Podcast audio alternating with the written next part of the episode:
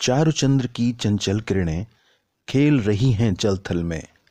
स्वच्छ चांदनी बिछी हुई है अवनी और अंबर तल में।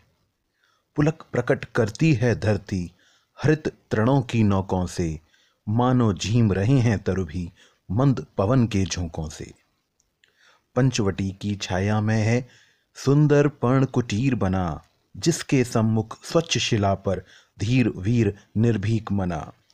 जाग रहा यह कौन धनुर्धर, जबकि भुवन भर सोता है, भोगी कुसमा युद्ध योगी सा, बना दृष्टिगत होता है।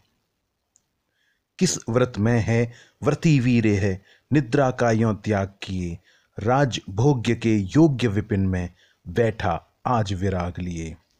बना हुआ है प्रहरी जिसका, उस कुटीर में क्या धन है, जिसकी रक्षा में रत इसका तन है, मन है, जीवन है। मृत्युलोक मालिन्य मेटने, स्वामी संग जो आई है। तीन लोक की लक्ष्मी ने यह कुटी आज अपनाई है। वीर वंश की लाज यही है, फिर क्यों वीर न प्रहो प्रहरी?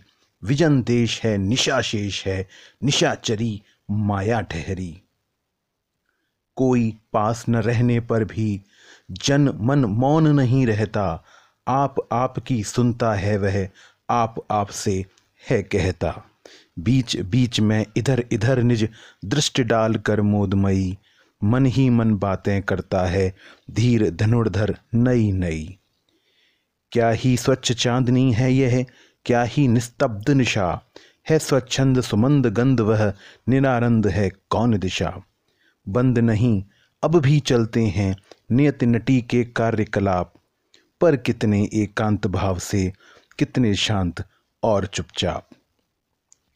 है बिखेर देती वसुंधरा, मोती सबके सोने पर। रवि बटोर लेता है उनको सदा सवेरा होने पर। और विराम दायनी अपनी संध्या को दे जाता है। शून्य श्याम तनु जिसके उसका नया रूप झलकाता है। सरल तरल जिन तुहिन कणों से हंसती हर्षित होती है अति आत्मीय प्रकृति हमारे साथ उन्हीं से रोती है।